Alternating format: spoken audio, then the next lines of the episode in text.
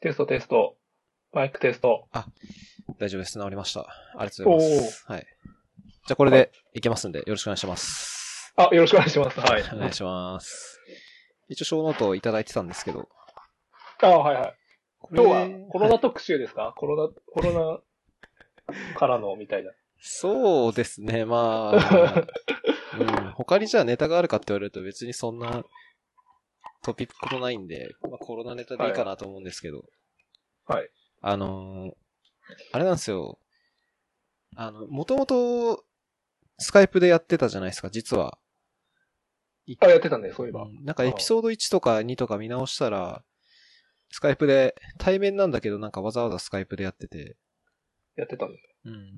で、それで、あのーもう一回スカイプで今やってるんでできるんですけど、対面じゃなくて、実際にその、お互い、そのいないリモートの状態でやるのって実は初めてなんですよ。あ、確かに。そうかそうなんですよ。他のエピソードでもやったことなかったんで、あ、そういうこと？はい。なるほど。完全リモートは実は初、初って感じですね。うんう。うんん。まあ、あれだからね、あの、焦点ですらリモートになるらしいからね。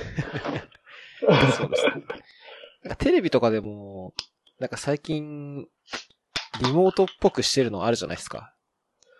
あるね。うん多分本当にちゃんとリモートな人もいると思うんですけど、なんかよく見ると、同じスタジオでちょっと離れて撮ってるだけみたいなのもあるんで。ああ、ソーシャルディスタンスをとって、うん。みたいなのもあるよね。そうですね。完全にリモートで、やっぱテレビやるのって難しいんだろうなって感じしますけどね。見てると。ああ、テレビ全然見ないからわかんないけど。うんああ、でも、なんか、ネットの配信とかも結構リモートっぽくなったりとかしてるけど、やっぱりちょっと違うね。なんか、隣にいて話すっていうのと、うんの、ノリがちょっと変わっちゃうというか。そうですね。話すタイミングとか、ああとはそうそう、タイミングね。うん。クライアントというか、その人のネットワークの環境によっても、結構こう、会話にラグが起きちゃったりするんで、まあそういうのもちょっとあるかなと思いますね。うんうん。うん。どどうですか？最近は。最近はなんかコロナになってから逆に、個人的にはなんか元気になってきてるんだけど、どうかわかんないけど、やる、やる気がふつふつとは出てきているね。も、もとなんもとか一時期です。うん。その僕らっ一時期あ、どうぞどうぞ。うん。割と、インドアな人たちじゃなかったじゃないですか。人たちだったじゃないですか。わかんないですけど、人によるかもしれないですけど。だからそんな大きくなんか生活が変化したっていうのはあんまり感じはしないんですけど、うんまあちょっとこう外に出かけづらくなったかなっていう感じがちょっとするかなってとこですかね。ああ、それで言うと、あの、自分のショーノートだっけのはい。最初に書いたアナログレコードを最近、1月ぐらいから買うようになり始めたんですよ。音楽もともと好きなんで。はい。で、あの、レコード店に足を運ぶのがすごい楽しくて、あの、なんかこう、Apple Music とかでこう音楽探すんじゃなくて、はい。実際に店に行って、レコードをこう、掘るっていうんだけど、こう、なんかこう、一枚一枚こう見て、はい。これどうかなみたいな。で、ジャケットで買ったりとかしたりとか。はい。なんかそういう楽しみがあるんだけど、コロナでやっぱりレコード店もすごい打撃を受けて、あやってないところがすごいふ増えちゃって。あ、なるほど。うん今、今、やってるんですか？今もや、今もやってないんですかね？やっぱり。完全に閉じちゃってるんですかね？やってないところが多いけど、たまに空いてるところはある。あるですね。うん。うん。なるほど。ちょ子供の声がめっちゃ聞こえる。ちょっと帰ってきちゃったみたいなんですけど、あ、なるほど。入ってこなきゃ大丈夫なんですけど。そのまま行ってくれるんで大丈夫だと思いますね。あ、はいはい。あ、ちょ、ちょっと待ってて。母ちゃんと上行ってて。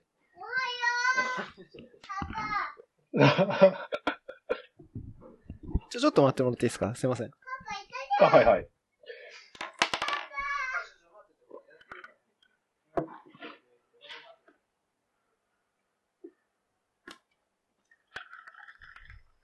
すいません。上、上に送り出しました。あ、了解です。出かけてもなんかお店やってないとこやっぱ僕の周り多いんで、うんうん。うん、だからもう、あんまり外を買いに行ったりとか、ほんと買い物ぐらいしかしてないですね。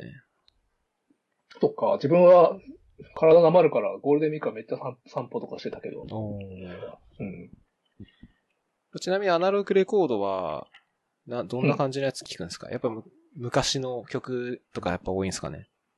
いや、ノンジャンルで買ってるね。なんかとりあえず、聞いたことない音楽を聴きたいというコンセプトのもとに、意味わかんないやつばっかり結構買ってるかもしれおない。ーあれですか？いわゆるジャケ買いみたいな感じですか？ジャケ買いというか、なんだろう、未知の音楽を聴こうとしているね。演歌とかも聞くんですか？あ、エンエンタでもあんまないな。のジャやつはあんまないけど。あーまあでも、基本は洋楽が多いんじゃないですか？そんなこともないですかね？洋楽多いし、ワールドミュージックといって、なんかブラジルだったりとか。インドだ、インドだったりとか、なんかな民族音楽っぽいやつとかも結構買ってるね。そもそもアナログレコードって、あのーうん。何でしたっけ？そう、アナログ流すやつがなきゃダメじゃないですか、音楽。ああ、それも買って、あ、それも買った。まあ、なるほど。うん買わないと聞けないですもんね。まあ、これで聞けないから。えー、それは本当にただ聞くだけなんですか？ああ、もともとはそのヒップホップっていう音楽が好きだから、サンプリングって言って、この曲のあの部分とあの曲のこの部分を組み合わせて曲を作るみたいな文化があるんだけど、はい。まあそれを試したいっていうのもあって、買ってるね。うーん。うん。一応じゃあ、サンプリングの材料としても今使ってるんですか？買ったやつは。ああ、さ最近はちょっと料理ブームが来てるんであんまりできてない。リ ブそうなんですよ。えー、料理は、今これ載せてもらったのは結構ガチなやつだったんですけど。えー、料理の話、ちょっと今日のやつは編集、編集点が多すぎるんで、大変なことになりそうなんですが。カレーの話。ああ、カカレーレーの話、料理の話。料理の話。割と本格的な感じで作るんですかね。ああ、そうですね。コロコロナの影響で、リモートワークが増えたんで、料理が量する時間が取れるようになってですね。はい。なんか料理ブームが来てるんですが、特にカレー、カレーを中心に作っていて、もう、カレー、この、この20日間ぐらいもうカレー、昼飯にカレーしか食ってないぐらいの感じなんだよ。カレー作りめっちゃ面白くて、うん煮込むのができるようになったんでね、リモートワークで。午前中仕事しながら弱火でカレーを煮込んで昼に食うっていうなるほど。ことができるようになったんで。カレーはあれですか？やっぱり、うん例えば普通のカレーとか、なんかグリーンカレーとか、まあ、うんキーマカレーとかいろいろあるじゃないですか。はいはい。それも、いろんなカレー作ってやってる感じですか？さすがに一種類ってわけじゃないですよね。あ、そうそう。なんかスパイスっていろんなスパイスがあるんですよ。あの、コリアンダーとか、はい。ターターメリックとか、はい。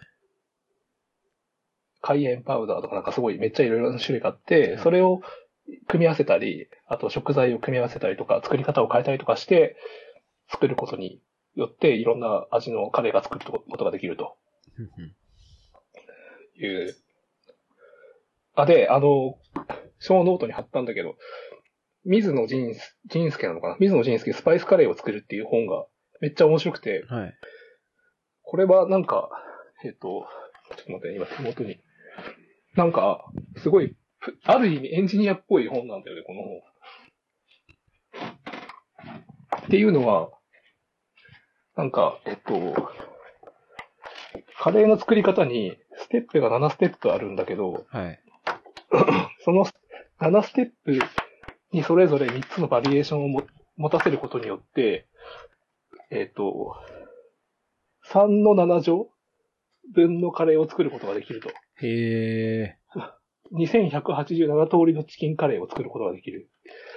っていう論理を展開していて、だからこの、この本一冊で2000通りぐらいのカレーを作ることができるというへえ。面白い本になっているうん感じです。なるほど。さすがに2000種類あったら、う うんん。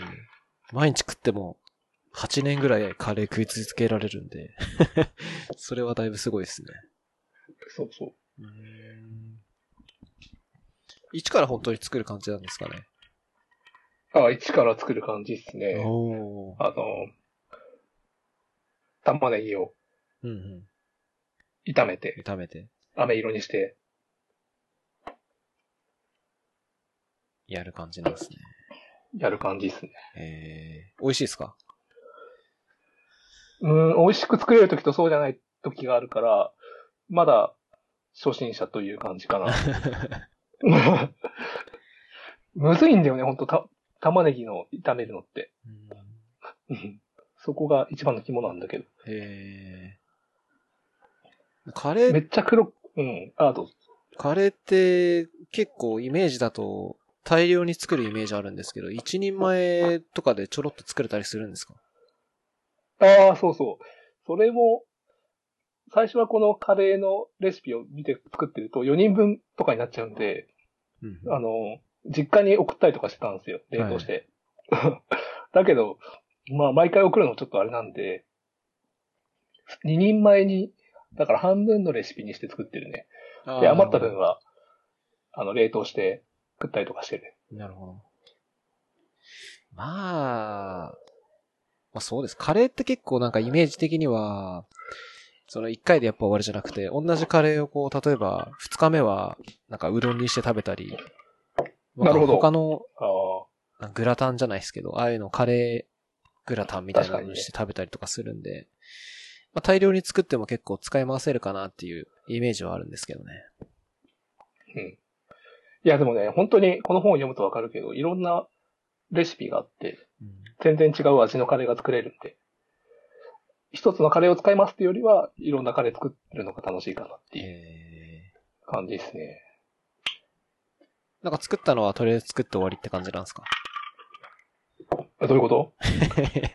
いや、なんかどっかにこう、レビューとか載せたりとか。ああ、ツイッターに写真載せてるぐらい。ああ、なるほど、なるほど。うん。えー。いや、でも、カレーとかもそうだけど、レシ今までさ、なんか、割とレシピを見て作るっても、なんか、自己流が入っちゃったりとか、割と素直にそのレシピにし従って作ってなかったんだなっていうのがすごい、思ってて、うん。極力そのレシピ通りに材料もちゃんと整えて、書いてる通りに作るっていうのをやると料理が上手くなるんじゃないかなと思ってやっている。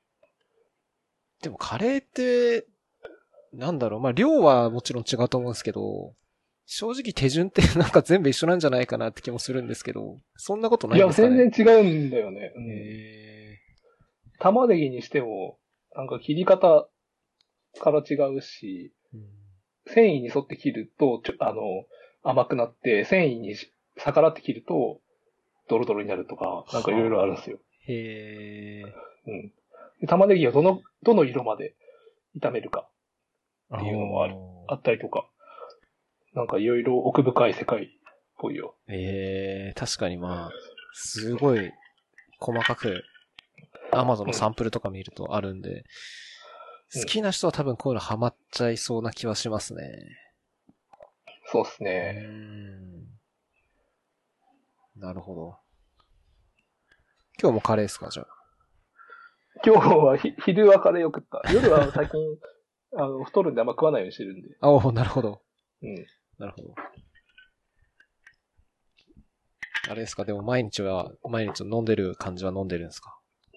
まあ、前に酒は飲んでますね。飲まないとややってらんないんで。やってらんないんで。なんか、コロナの影響でいろんな影響があると思うんですけど、なんかその家にいる時間が増えたんで、飲酒の量が増えた人が結構多いっていうのは聞きますね。ああ、やっぱり。自分も結構増えたかも。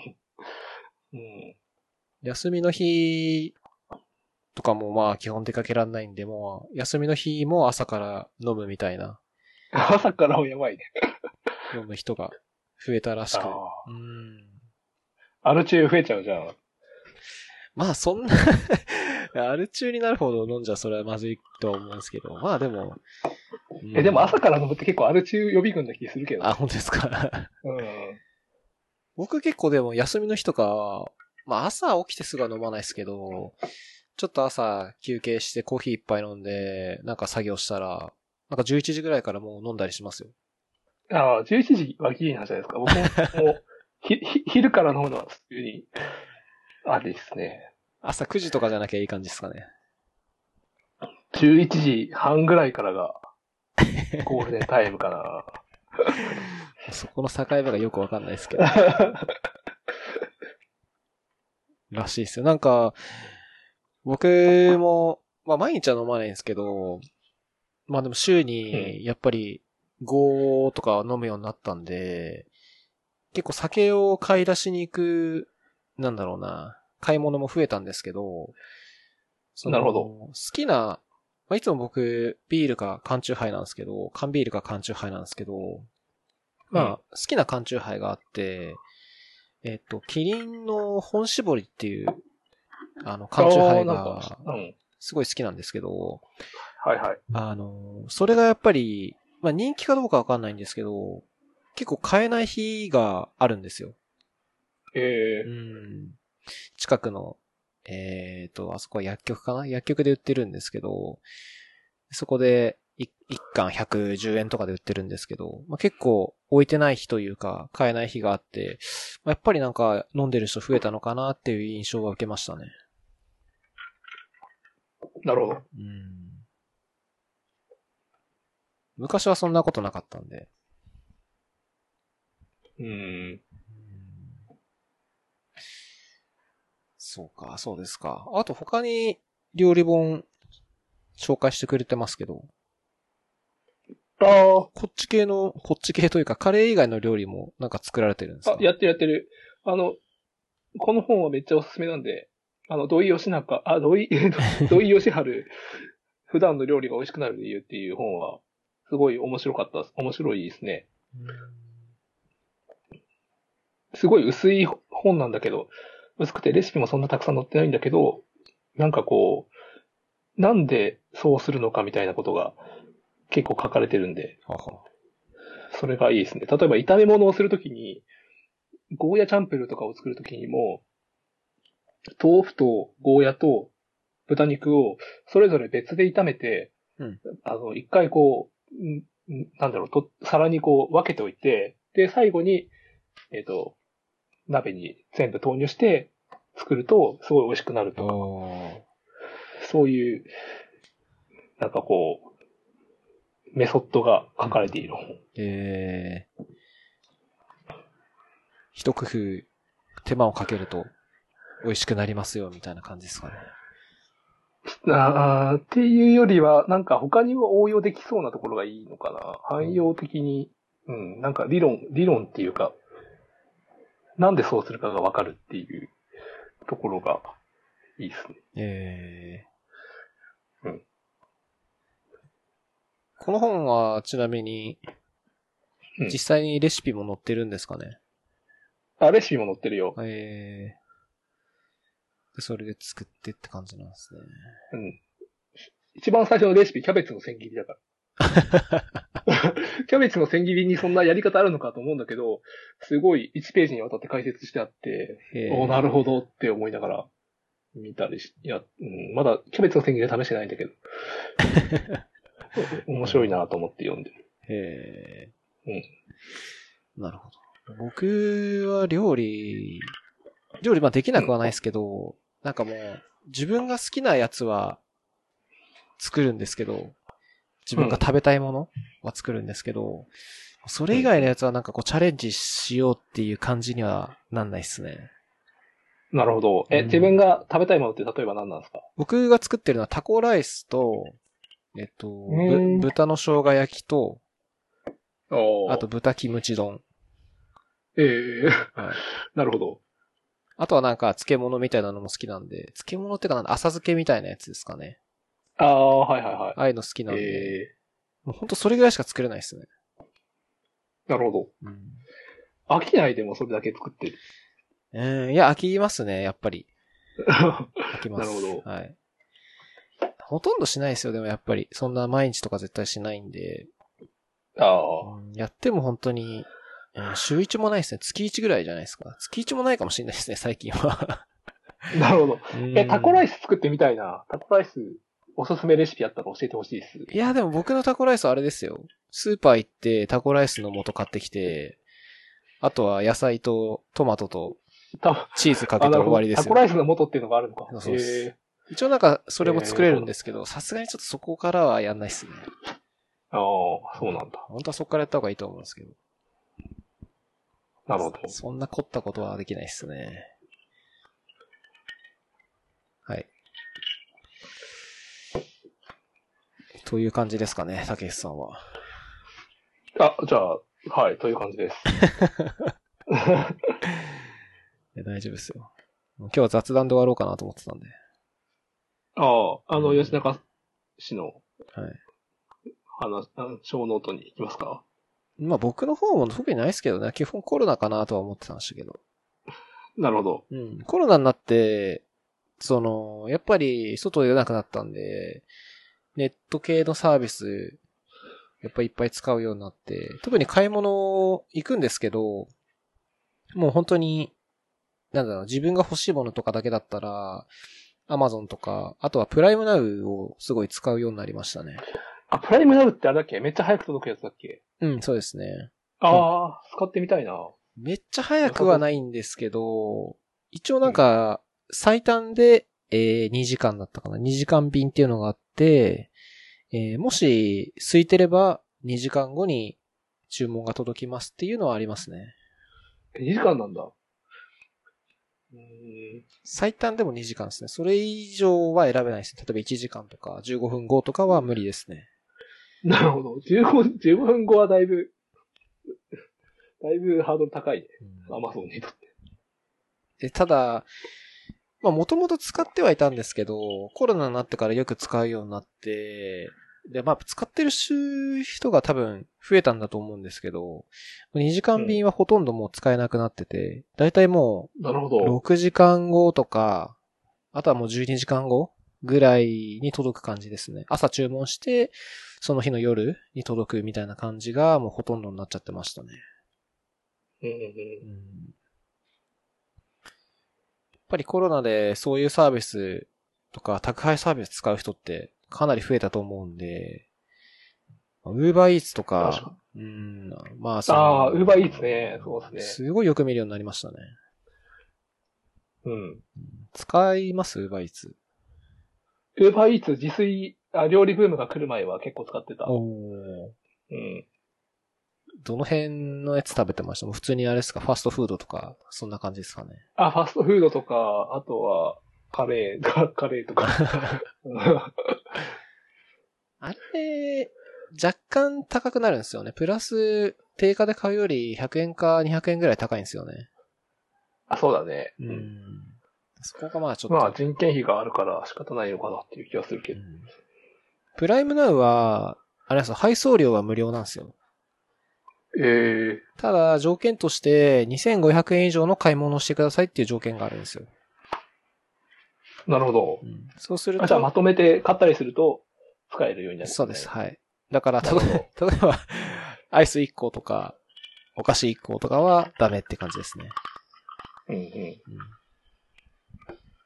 僕はもっぱらお酒しか買わないんですけど。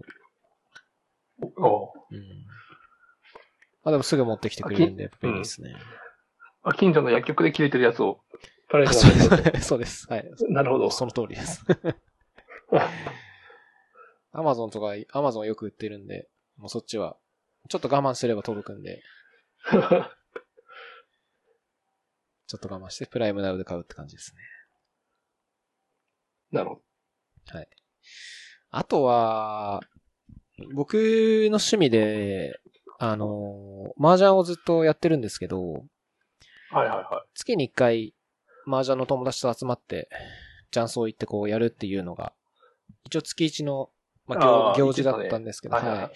一応コロナの影響で、あの、もう雀荘も、あの、オープンしてないんで、できなくなっちゃったんですけど、い。なるほど。はい。一応世の中には、ネット麻雀っていう便利なサービスがたくさんあるんで、まあ、それを使って、えー、今はみんなと麻雀してるっていう感じですね。うん。なんか、もともとネット麻雀自体はやってたんですけど、まあその、見ず知らずの人と対戦をするっていう感じでやってたんですけど、なんかいざ、本当にリアルな友達と、えー、やるっていうのを想像してなくて、いざやってみたら、結構、うん雀荘行かなくてももういいんじゃないかなっていう気がしてくるぐらい、ちゃんとえうん。ちゃんと麻雀できてるんで、移動する必要もないですし、まあ、すぐ、はすぐできるっていうのもある、時間の短縮にもなるんで、まあ、結構メリット多いんで、もうなんかネット麻雀だけでもいいかなっていう気も若干してます、ね。ー、確かに、音声通話プラス、あれだよね、ゲームエンジンのレイテンシーぐらいしかないだろうから、はい。そうなんですよ。全然いけるんだろうね。うんうん。ただまあ、やっぱり、さっきの、そのネットワークの話じゃないですけど、あの、家によっては、固定回線引いてない家とかある。うちまだ引いてないんですけど、ちなみに固定回線。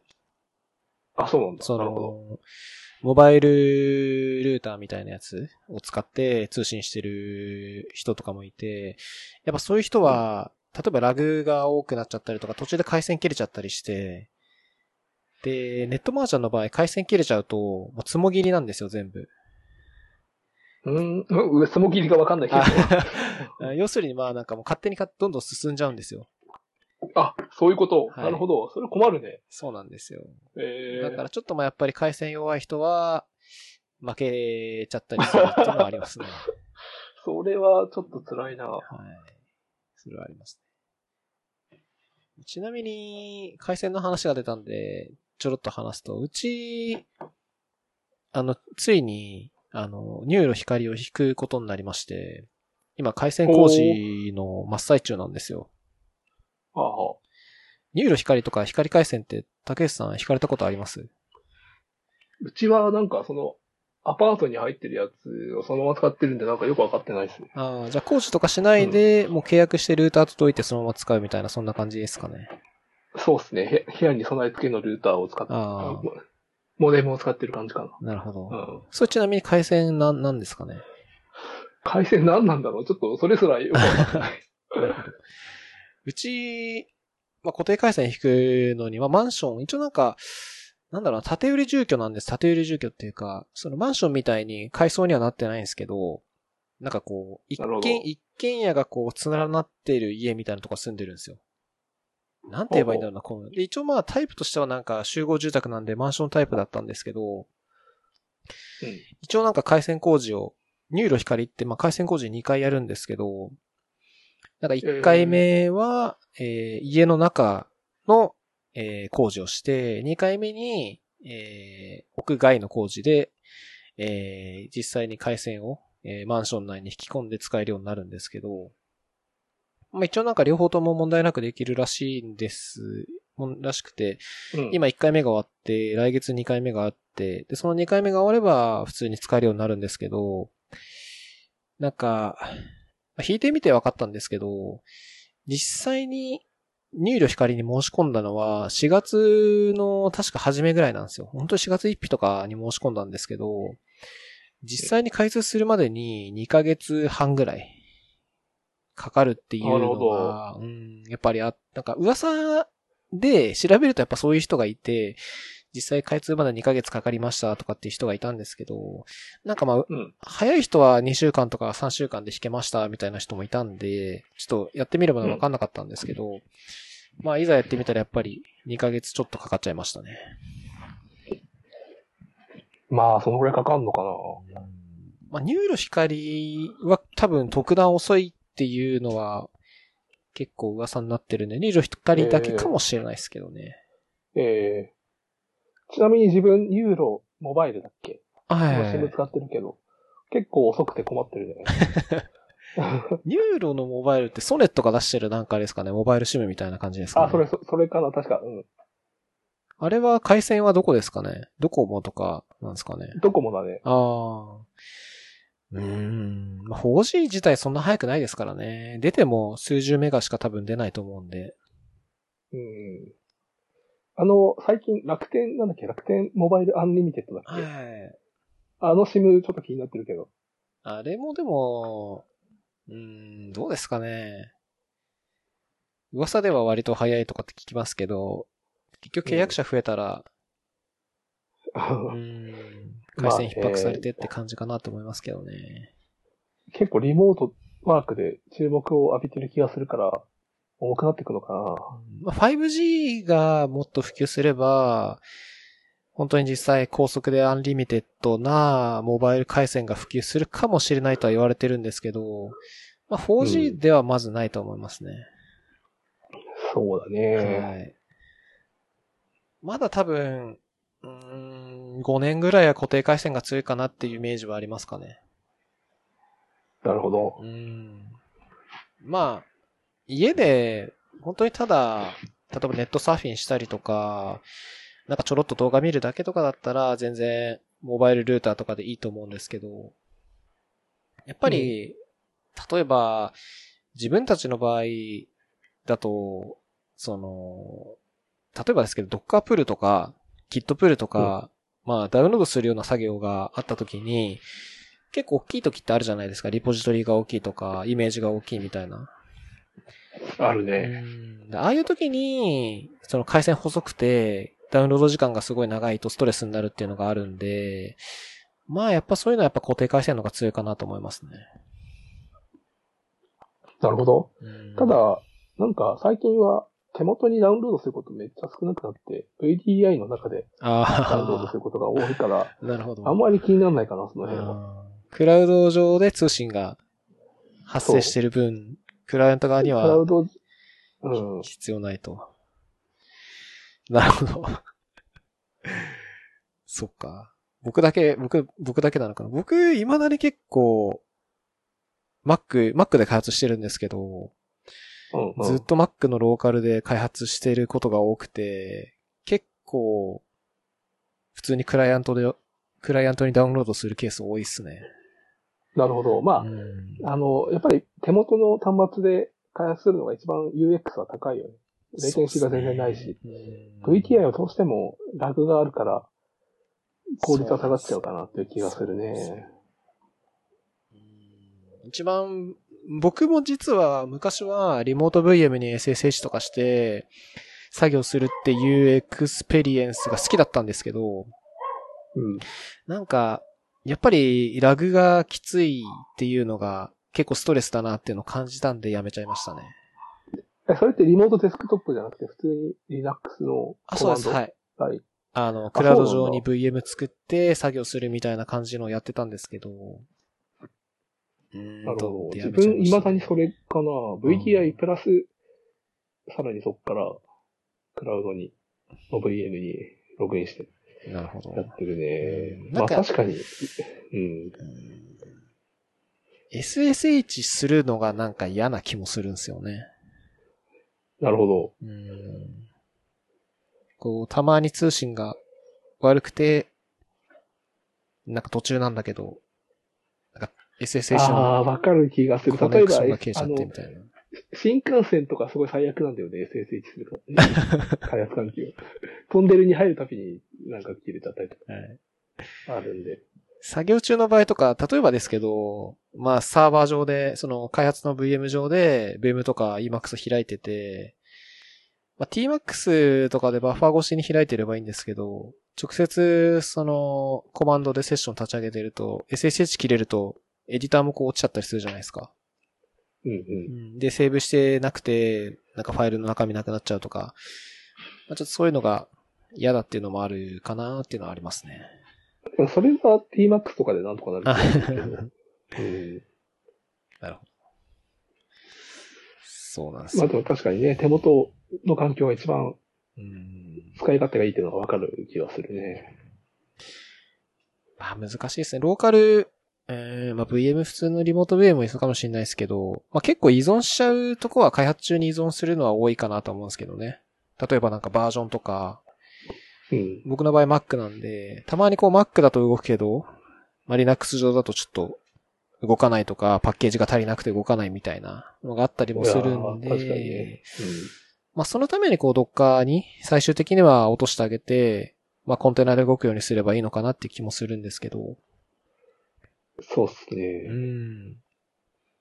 まあ、手元で動かしたいっていう人がいて、自分は Mac じゃないですよって時に、こう、ビルドエラーになりますっていうケースは、まあ、まだ、やっぱりあるかなって気はしますね。うん、なるほど。まあ、でも僕はやっぱり、なんだかんだもう、Mac で開発するのがもう、落ち着いちゃいましたね、それに。うん。え、コンテナなし？開発するときはもう使ってないですか？もうコンテナは完全に。あ、そうなんだ基。本的には最終的にアプリケーションを動かしましょうって時にしかコンテナ使ってないですね。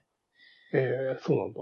コンテナって僕の中ではもうアプリケーション実行環境でしかないんで、開発する環境ではないかなと思ってるんですよ。え、マジで？開発する環境かなって思ってたけど。そっか。いやー、き、き、結構大変じゃないですか？大変。そまあ、ドッカーファイルとか、ドッカーコンポーズ書いたりとかっていうのはちょっとあコストはある気がするけど。あーまあ、えっと、まあ、そういうのは別に僕はいいかな、か、なんかファイル書くとかコンポーズ書くのはいいかなと思ってるんですけど、単純にファイルエディットするのに、コンテナの中で、なんかファイルエディットしたくなくないですか？あーいや、だから、えっと、ホスマウントして、コンテナ内に ファイルマウントして、なるほど。エディターはホスト側で、なるほど。確認だけコンテナかな。なるほど。まあそれは僕もやりますね。あ、なるほど。はい、それはやります。あの、なんだろう。うん。本当に、開発をずっとコンテナの中でするっていうのは、あんまりしないかなって感じですかね。ああ、それはやんないね、確かに。うんうんかなでも本当はあれだよね。あの、コンテナ的な世界観で言うと、ビそれこそエディターもコンテナになっていて、ビムのエディターから別の、そのアプリケーションのコンテナにアクセスして、っていうのが本当は理想の姿なのかなっていう気はするけど。そうですね。まあ、もうプロ、うん1プロセス1コンテナで全部コンテナに閉じ込めるっていうのが、コンテナ感的にはいい、いいとは思うんですけどね。うん。ちょっとそれやりづらいよね、今の 感じだと。そそこまでしなくていいかなっていう感じしかないですね。うん。それこそさ、あ、そう、この話のつい思い出したのが、あれだね、Java の開発環境をコンテナで作ろうとするとすごい大変っていうああ。のがあって、これ本当に積年の悩みなんだけど、なんか、あの、イクリムとかあるじゃないですか。ゲームのプラグインで。あ、はいはいはいはい。イクリプスの、あの、あの保管とかやってくれるやつですかね。あそうそう、イクリプスを Linux の中であの UI なしで立ち上げて、そのイクリプスの API に対して、あの、イクリム経由でアクセスして、で、ビムの中で保管できたりとか、ありますね。コンテンツサジェサジェストだっけ？なんかあの、はいコントロールプラススペースみたいとか。あれ、い一時期ちょっと頑張って自分の環境を作ろうと思ったんだけど、うん。なんかいまいちで、やっぱり挫折しちゃったかな。うん。Emacs にもそういうのあるんでね、それ僕も使ってましたけど、重くなるだけなんでやめちゃいましたね。ああ、うん。スペックがもうちょっと、よく、良くなれば、というか、メモリとか、たくさん積めるようになれば、それなりにありなのかなっていう気はするけど。うんどうだろうな。あとまあ、すうん、保管使いたいだけだったら保管できるやつはあるじゃないですか。うん。うん。ああ、ビムの、ビムとか、エディタの、そうです、はい。自体のプラグインだけでっていう。は。い。でもなんだかんだ言って、イクリプス結構強いじゃないですか、なんか。えうー、んえ、使ってます？ちなみに。使ってない。あ 使ってないじゃないですか。使ってないですね。うん僕ももう使ってないですかね。まあそもそもジャバジャバすることが少なくなっちゃったから。ああ。まあそれがいいんじゃないですか。うん一番なんじゃないですか、ね。確かに。うん ID って、まあ Eclipse 以外にもたくさんあると思うんですけど、ID 自体もう使わないですか、いやー、自分はそもそも今は管理職メインだから、そこまでガチで開発することなくて、使わないね、その IDE みたいなやつは。うん。まあ軽量、あれですか、サブライムとかアトムとか VS コードとかなんかやっぱああいう感じの方が使いやすいですかね。いや、それも全然使ってなああ、そうなんですね。い。ビムがね、ほとんど。あ、ビームと、あと GitLab 上で編集することとかも結構。あ ー WebID みたいなやつですよね。そうそうそなるほど。うん僕ももうほとんど使わないですけど、うーんと、Ruby とか、まあ、Go とか Python とか、ああいうのはもうほとんど全部 Emacs なんですけど、あの、やっぱ Swift 書くときだけはどうしても X コードを立ち上げないと書けないですね。ああ、まあそりゃそうなんだろうね。うん iOS だけはそうですね。うん。まあ、あれも Emacs とかでやる人はいますけど、ちょっとまあさすがに逆にこう使いづらくなりすぎちゃうんで、ああいうのはもう仕方なく X コード使いますね。なんか X コードだとやっぱりエミュレーターとかもついてたりとか、いろいろ使いづらいかん、使いやすい感じなのかそうですね。な。なるほど。うん。使いや、まあ使いやすいか使いにくいかで言ったら別にそんな使いやすい感じはしないんですけど、まあデファクトだからみん。な使ってるって感じなのかうな。ん一応まあ、あー Apple さんのサポートというか、公式サポートもあるんで、まあ安心感もあるんで、変にカスタマイズするよりかはもうそれ提供されているものを使うのが一番安全かなっていう感じですかね。なるほど。昔のビジュアルスタジオみたいな感じなんですね。そんなか、そんな感じになっちゃってますね。僕、僕の中での X コードは。うんそれは何の話から来たんですかね？え、なんだっけ？ネッなんでこのト、話になったか全然覚えてない。ああ、ネットマージャンから、から。ネットマージャンから回線の話になって、回線からダウンロードの話になって、で、クライアントが VM 買った話になって、コンテナの話になってですね。だいぶ、うんなるほど。なるほどね。そうか。まあ、Java、うん。なるほど。じゃあいや、なんか最近僕もちょっと Java 触ることがあって、久しぶりに Java 調べたんですけど、もう Java のバージョン自体がもう10とかになってて、えー、びっくり、びっああ、くりしました10か。ね。てか、10とかよりさ、あの、オラクルとオープンソースで分かれてさ、意味わかんないことになってるじゃん。なんか、なんだっけ、え、アジュール、アジュールのい。Java とかさ、なんかいろんな Java が、あの、存在していて、カオス状況になってるなっていう気はしてるけど。とりあえずまあ、うん一番シェアが大きそうなのは、オラクルのうん JDK かなって感じはしますけどね。え、でもあれ、ダウンロードとかめっちゃ自動化しづらいし、ちょっと辛い感あるの、ある気はするけど。まあ、うん。ありますけどね。まあでもまあ、自分はホームブリューとか使ってるんで、そんな変な感じはしないですけどね。あ、ホームブリューだと普通に使えるんだ。はいオラクルの Java。はい。ええあ、でもあれはオープン JDK だったかなオープン JDK じゃない、うん。かもしれないですね。うん。うん。オープン JDK でしたね。あ、なるほど。うん。まあ確かに。インストールとかめんどくさいとちょっと確かにやる気にならないですよね、そもそも。そうなんですよね。はい。Java。Java の話。あとは、あ、そうか、前回なんですけど、はい。なんだっけ、うんあ、前回が、あれか、一人配信だったの？そうなんですよ。いや、あの、ゲストの人と、一応ブッキングはしていて、お連絡も取り合ってたんですけど、あのーまあ、リモートで、その時もやる予定だったんですけど、あの、全然準備してなくて、全く収録できない状況だったんで、ちょっとゲストの人に、はい、申し訳ないんですけど、環境がないので、また次回でお願いしますっていう感じになっちゃって、まあ、配信もあれかなと思ったんで、一人語りした感じですね。あなるほど。はい一人語り。結構大変そう。いや、まあでも、本当にただ、一人で話してただけなんで、おううん。まあ寂しかったですけどね。寂しかったというか、なんか、うんライブとかしてるわけじゃないんで、ただ本当に収録してるだけなんで、ちょっとな変な感じはしますけどね。まあ一応やったって感じですね。一人で配信している人の、なんか凄さがわかるんじゃないかな。ゲゲーム配信者とか、あヒカキンとかもそうだろうけど。己との戦いみたいな感じですよ、本当に。そうだよね。うんはい。まああとはそんなもんかな。あとはゲームとか、まあ、あの、おあの動画見ましたよぐらいなんで。はい。うん。自粛してるからってわけじゃないですけどね。ーゲーム結構やってる感じなんですか？あ、ゲーム結構やってるんですよ。ゲーム ?FF7 とか。あ、はい？あ ご飯呼ばれちゃいましたね。じゃあこのぐらいにしときますかあ。あ、今行く、今行く、うん今行く、行く。ちょっと待ってて。はい。はい。まあ、じゃあ、こんなもんでいいっすかね。